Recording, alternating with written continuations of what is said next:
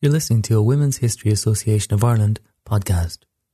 In this podcast, a paper from Besieged Bodies, Gendered Violence, Sexualities and Motherhood, the Women's History Association of Ireland's annual conference for 2020-2021.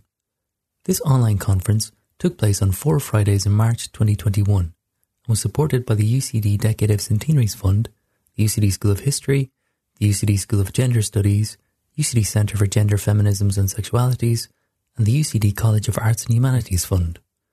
This podcast is produced in association with History Hub. To listen to other papers and conference keynotes, go to historyhub.ie. The WHAI conference was organised by Dr. Mary McAuliffe from UCD Gender Studies and Dr. Fionnuala Walsh from UCD School of History. This podcast features a paper from Narratives of Gendered and Sexual Violence in Modern Ireland, which was a UCD Decade of Centenaries funded panel.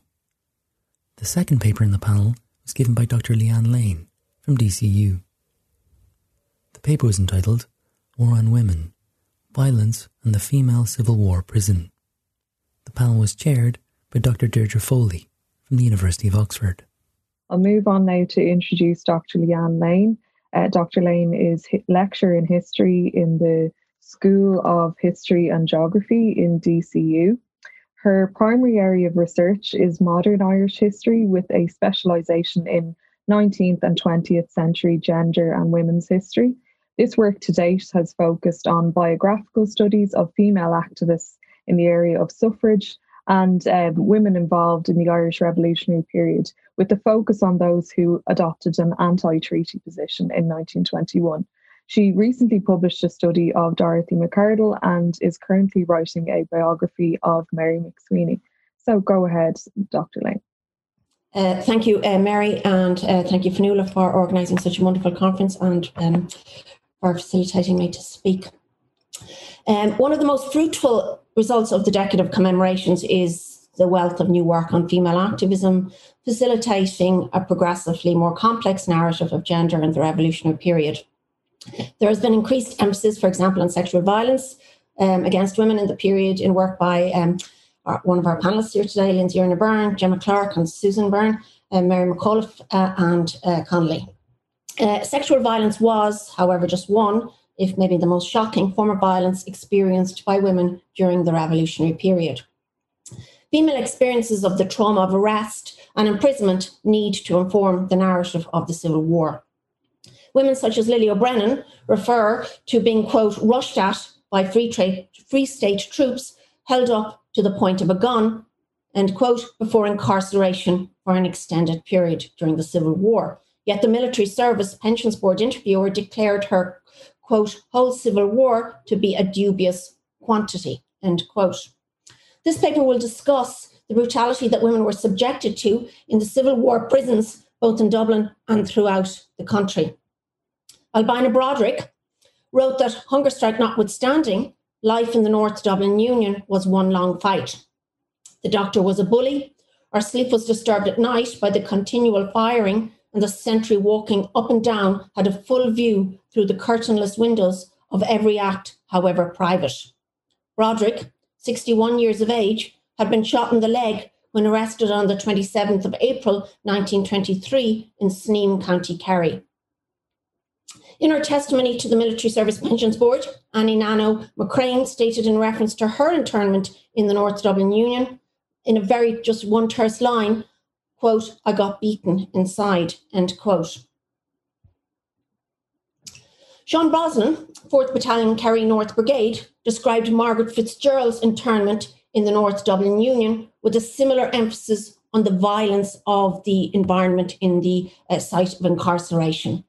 Fitzgerald, who was active with Cumann in the Castlegregory district in County Kerry, was moved from Mountjoy to Kilmainham and then forcibly removed to the North Dublin Union. I'll be talking in a little more detail in a moment about that forcible removal to the North Dublin Union. And Brosnan wrote of her ordeal.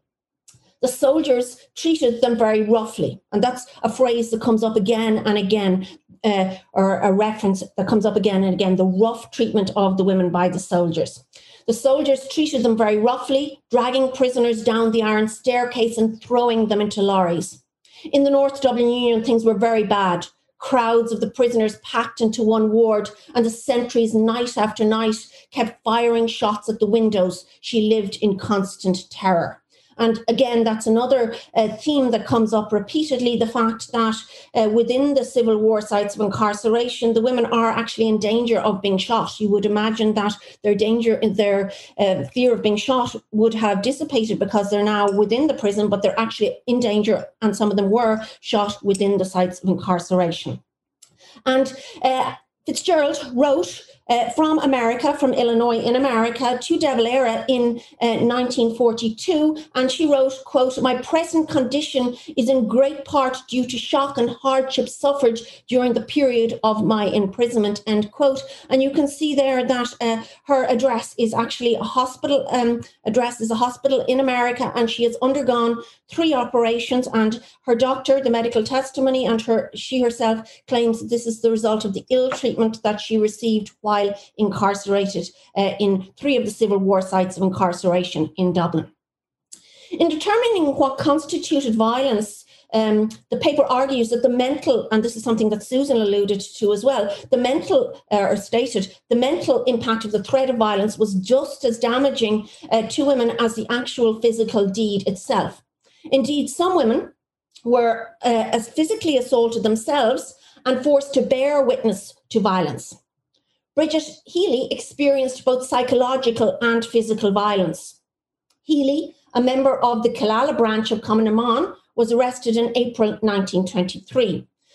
She was taken from Killala to Ballina and sent on to Tuam, County Galway. While in Tuam, she was, quote, pulled out one morning to see six of the IRA being shot into their graves. End quote. Transferred to Kilmainham, she, quote, got badly treated by the military on one occasion, having a narrow escape from death. And um, Healy is very incensed that she cannot actually corroborate what happened to her in Tuam, where she was forced to bear witness to this uh, violence. Evidence from the Bureau of Military History witness statements, and in particular from the Military Service Pension Collection, in conjunction with memoir, jail writings, and Republican propaganda, detail the low level violence and intimidation that was a constant in female prison life during the Civil War, as well as making clear the full scale aggression that broke out in intervals. And I, as I say, I'll discuss the North Dublin Union in a moment. Eithne Coyle described how Deputy Government in Mountjoy, Paudeen O'Keefe, quote, always carried two revolvers, one at his belt and another at his thigh, and was constantly warning us, you'll be shot. Christina Stafford, a member of the Central branch of Cumann stated that while in Mountjoy, she was brought on two occasions, quote, to be tried by a court of nine soldiers or officers, and when I would not give them any information, they told me I would be shot. Blythe's order was issued the week before to shoot the women carrying arms, end quote. As the prisoners were transferred from Mountjoy to Kilmainham in February 1923, Dorothy Macardle noted that, quote, the soldiers fired over us to drive us away. Women who were jailed, or sorry, women who were held for relatively brief periods in local barracks and jails were in many cases also subjected to violence. Testifying on behalf of Annie O'Neill, uh, Captain of Enniscorthy, Cumann Branch 2, Moira Deegan, uh, uh, Central Executive, wrote, quote, she was held up and arrested twice while carrying important dispatches. On the last occasion, I was with her on our way from Wexford when we were both arrested and taken to Wexford jail and got some rough treatment before being thrown out and told to walk back to Enniscorthy. According to O'Neill herself, during the incident, which took place in early 1923, the soldiers were, quote, going around the table throwing revolvers, end quote. Violence was not just meted out to anti treaty women by soldiers and male officials. In August 1922, O'Neill had been arrested in Ferns, refusing to be searched by the arresting officers and soldiers. Local members of Saoirse were deployed, and she, quote, got an awful beating. They stripped me and they knocked me down. End quote. O'Neill was arrested again on the 3rd of March in the lunatic asylum in Enniscorthy, where she was a wardress. Irregular literature was found concealed behind the clothes drying equipment at the asylum. Although the documents could not be directly linked to her, she had come to the attention of the authorities in August 1922 as a dispatch carrier. In Kilmainham, she went on hunger strike and was released after 34 days on strike. Week, she went to hospital, where interestingly, she says that once again she was, quote, treated very badly, end quote. The constant threat and atmosphere of violence that permeated the Civil War sites of incarceration resulted in some cases in injury, indeed in permanent disabilities. In the period designated on the um, military service pension form, uh, the 1st of July 1922 to the 31st of March 23, Agnes Gallagher, a member of Westport Cumann provided uh, um, information on what she did. She provided supplies of food for the IRA. She purchased arms and ammunition from, quote, enemy soldiers. She travelled twice to Dublin to procure supplies of equipment for the IRA and operated, quote, an intelligence service and forward, forward, forewarned, gave forewarnings of attacks, end quote. Arrested in February 1923, she was incarcerated in Kilmainham, where, quote, she lo- where she, quote, lost my sight and suffered other injuries while in prison and could not resume my profession as a music teacher ever since. So that's that's a very serious injury that she got while she was in uh, Kilmainham. She actually lost the use of her sight, and she's queried on this um, by uh, at her interview with the Military Service Pension Board, and we can see the question and answer here on the slide. Was it because of ill treatment? We were after a hunger strike of 10 days and were pretty weak, and were not able to go out in the air for recreation. And we opened one of the windows to get fresh air. There was a soldier in the crow's nest, and he always shot at the prisoners when he saw them at the windows. I did not know this. They shouted to me that he was going to fire. I stumbled back and fell and broke two ribs, and my eye came against the table with the result I was never able to teach music since I came home or take up any position. It is my brother is supporting me. And again, you see that reference uh, in a number of the statements to the fact that women who sustain injuries in the Civil War sites of incarceration are essentially dependent on, a bit like Blanche Dubois, I suppose, uh, the kindness of maybe not strangers, but certainly family members. Um, so Agnes uh, Gallagher, should be noted, actually was 60 years of age when she was imprisoned and sustained this injury in 1923. And just uh, an interesting side note in the file is that uh, it said um, that she was a little too garrulous because of her age, and uh, that a lot of the uh, um, more um, precise or more um, uh, important work was given to the younger women in the area, but still she finds herself uh, in prison and subject to this uh, um, situation because of fear of being shot. So, permanent injury as a result of violent treatment is a feature of many of the files of the women incarcerated uh, during the Civil War. And it's also something that is uh, documented in the anti treaty paper Éire, which was a common Cumann paper. Uh, this paper on the 29th of um, uh, September 1923 uh, uh, reported that, quote, Miss Sissy O'Doherty of Dungloe, County Donegal, in order to get proper treatment for whom her fellow prisoners did an eight days hunger strike, is still in Kilmainham and is very much worse. Her illness is the result of a kick from Brigadier McCole of the Free State Army. However, it also needs to be noted that a number of the women within the Civil War prisons were themselves well skilled in the use of violence, and some, like Bridget, O'Mullane, fomented tension between prisoners and, uh, and uh, prison officials, desires of maintaining a state of war. Somewhere in the region of 600 women were imprisoned during the Civil War, and arrest, in arresting women, uh, such as, for example, Dorothy Macardle, who did not have a previous history of incarceration, and not just old timers like O'Mullane and Eithne Coyle, the anti treaty side were determined to cast the net wide, fully cognizant that the Republican women posed a direct threat to the establishment of the Irish Free State. In a memorandum of the 11th of January 1923 on the failure of security policy, uh, Patrick Hogan, the Minister for Agriculture, made a list of areas where action was necessary. The second point on his list was entitled Women. Moreover, in a Civil War context, quote, as former friends turned captors, it was all too easy to identify those who were involved, end quote. The widespread arrest of women led to severe overcrowding and unsanitary conditions, and this resulted in intensification of tensions between staff and prisoners. As Sean McConville discusses, prison staff during the Civil War lacked exper- experience, even if they were politicised, while the prison administration was, quote, poorly resourced, perplexed, and possibly indif- indifferent. End quote. In certain instances, uh, female uh, prisoners then courted confrontation with arresting officers and prison staff, resulting in uh, escalating violence. Prisons were, as William Murphy discusses in the context of the War of Independence, quote, sites of politics, end uh, quote. The demonstration of resistance within the prison was a political statement. Conflict with the prison guards, uh, Kenny states, quote, was often the only way to affirm that one's incarceration was political, end quote. And as I said, such political statements within the prison, such resistance or resistance as a form of political statement within the prison, had the result, had the uh, potential to result in violence in the highly charged and emotive context that was the Civil War.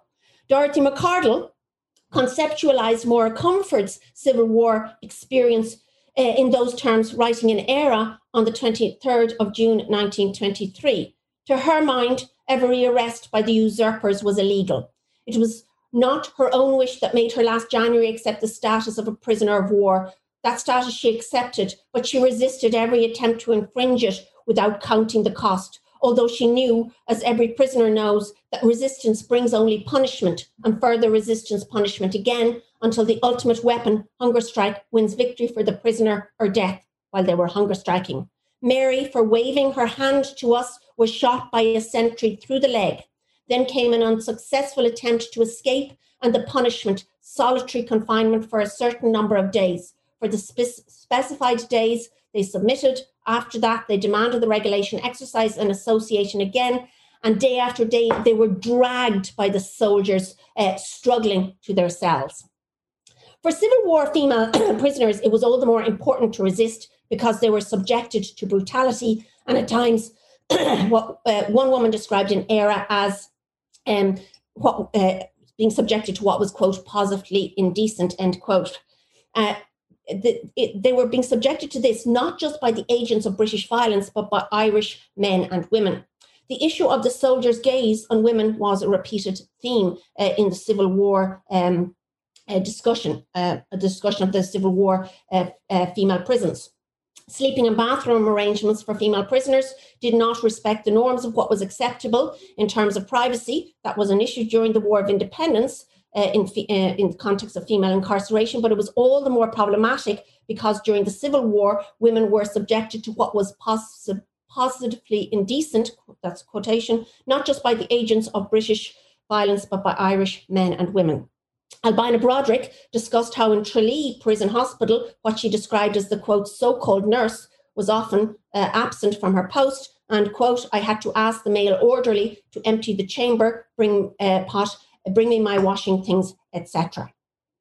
Charles McBride uh, in uh, Dungloe County, Donegal, who made a pension claim in respect of his deceased daughter Mary, who was imprisoned in Buncrana and uh, Kilmainham, wrote, the Free State soldiers were much more cruel, tyrannical, and inconsiderate than the English were.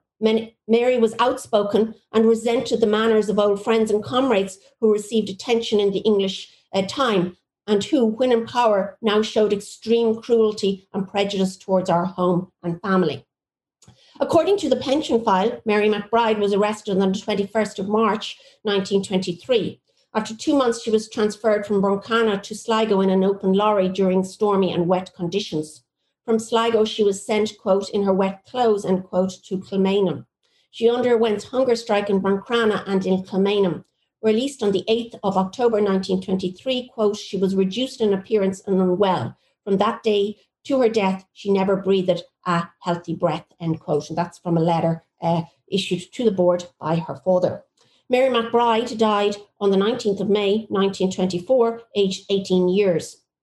While McBride's pension file does not refer to physical violence, an uh, article in Éire makes clear that this did occur in the context of her incarceration. Uh, there are altogether 14 girls in Buncrana, amongst them Mary McBride, uh, and uh, the article lists out the other women. Just a week ago, Miss Blake and Miss McGeehan were dragged from the others and put in solitary confinement in cells and are being treated as criminals. The other girls, as a protest, broke the windows. The water hose was turned on them and the place flooded. The prisoners are very badly treated. Miss Blake can see Miss McGeehan by leaning out of the window of her cell and chancing the sentry's attempts at shooting.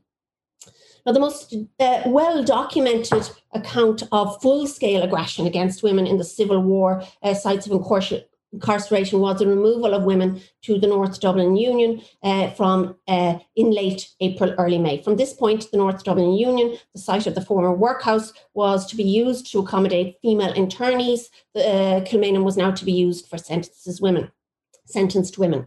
Dorothy Macardle, who was incarcerated from the 9th of November 1922 to early May 1923, states that she herself suffered violence during this removal. She, quote, found a great hand closed on my face, after, after which she was dragged from the railings, quote, blind, and the hand was blinding and stifling her. She was thrust to the ground, quote, among trampling feet, end quote. Attempts to search the women escalated the savagery, and she recalled standing, quote, in the passage then, waiting for the girls to be flung out one by one. Some were frightened or overcome, but many were half fainting. Lena O'Doherty had been struck in the mouth. One man had thrust a finger down Moira Broderick's throat, end quote. And distress and fear must have been the responses of women to the violence of the removal proceedings. Macardle's descriptions, such as that of the prison officer with his finger down Moira Broderick's throat, played on images of sexual violence against women and deliberately harked back to times of forcible feeding of women during the militant suffrage uh, period in England, which, quote, in several suffragette representations may be clearly read as rape scenes, end quote. The propagandist writings on Civil War female prisoners, in which Macardle was centrally located, returned repeatedly to the manner in which the female body was violated physically or verbally. Macardle referred to the Irish uh, Free State soldiers during during this removal uh, in a manner that underscored the, the presence of a strong undercurrent of sexual violence. And this is Macardle. Outside the surgery door was a guard of five or six CID men, one of whom, Jerry Grace, was most obnoxious. The prisoners awaiting search were lined up in the compound near the barred window opposite the surgery door, and this man kept up a running fire of taunts to irritate them. Very quiet tonight, no fun at all. They got enough of it last night. The spirit is willing, willing but the flesh is weak. Oh, we tamed them all right last, last night. Uh, at the very least sound, this Jerry Grace rushed to the door and burst into the room while the girls were being undressed. End quote.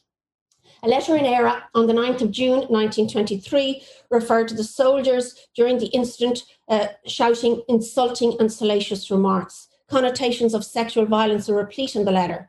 Two girls pinioned me to my sides, and it's interesting here that it's women who are uh, engaged in this searching. So uh, it's not just violence against women by men. Two girls pinioned my elbows to my sides. The leader said, You will see what we can do. She tore back my coat, pulled my frock off, and undid every garment I was wearing.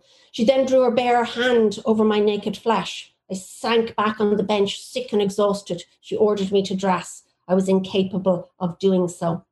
The Irish Free State soldiers, and this is just, I'm just finished when I say this, the Irish Free State soldiers who conducted the forcible removal of women from Kilmainham to the North Dublin Union uh, were portrayed by Macardle and others as immersed and skilled in violence. The women, by contrast, were depicted as attempting to passively resist.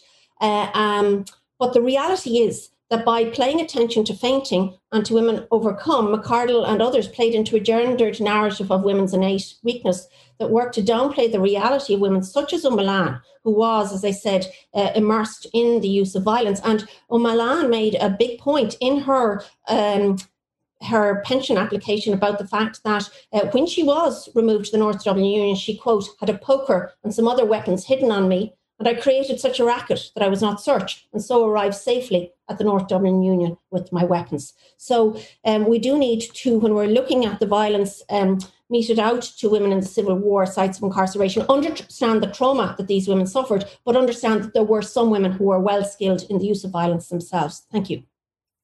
Thanks for listening to this podcast from Besieged Bodies, Gendered Violence, Sexualities and Motherhood, the Women's History Association of Ireland's annual conference 2020 2021. You can listen to podcasts of keynotes and many other papers from the conference on historyhub.ie.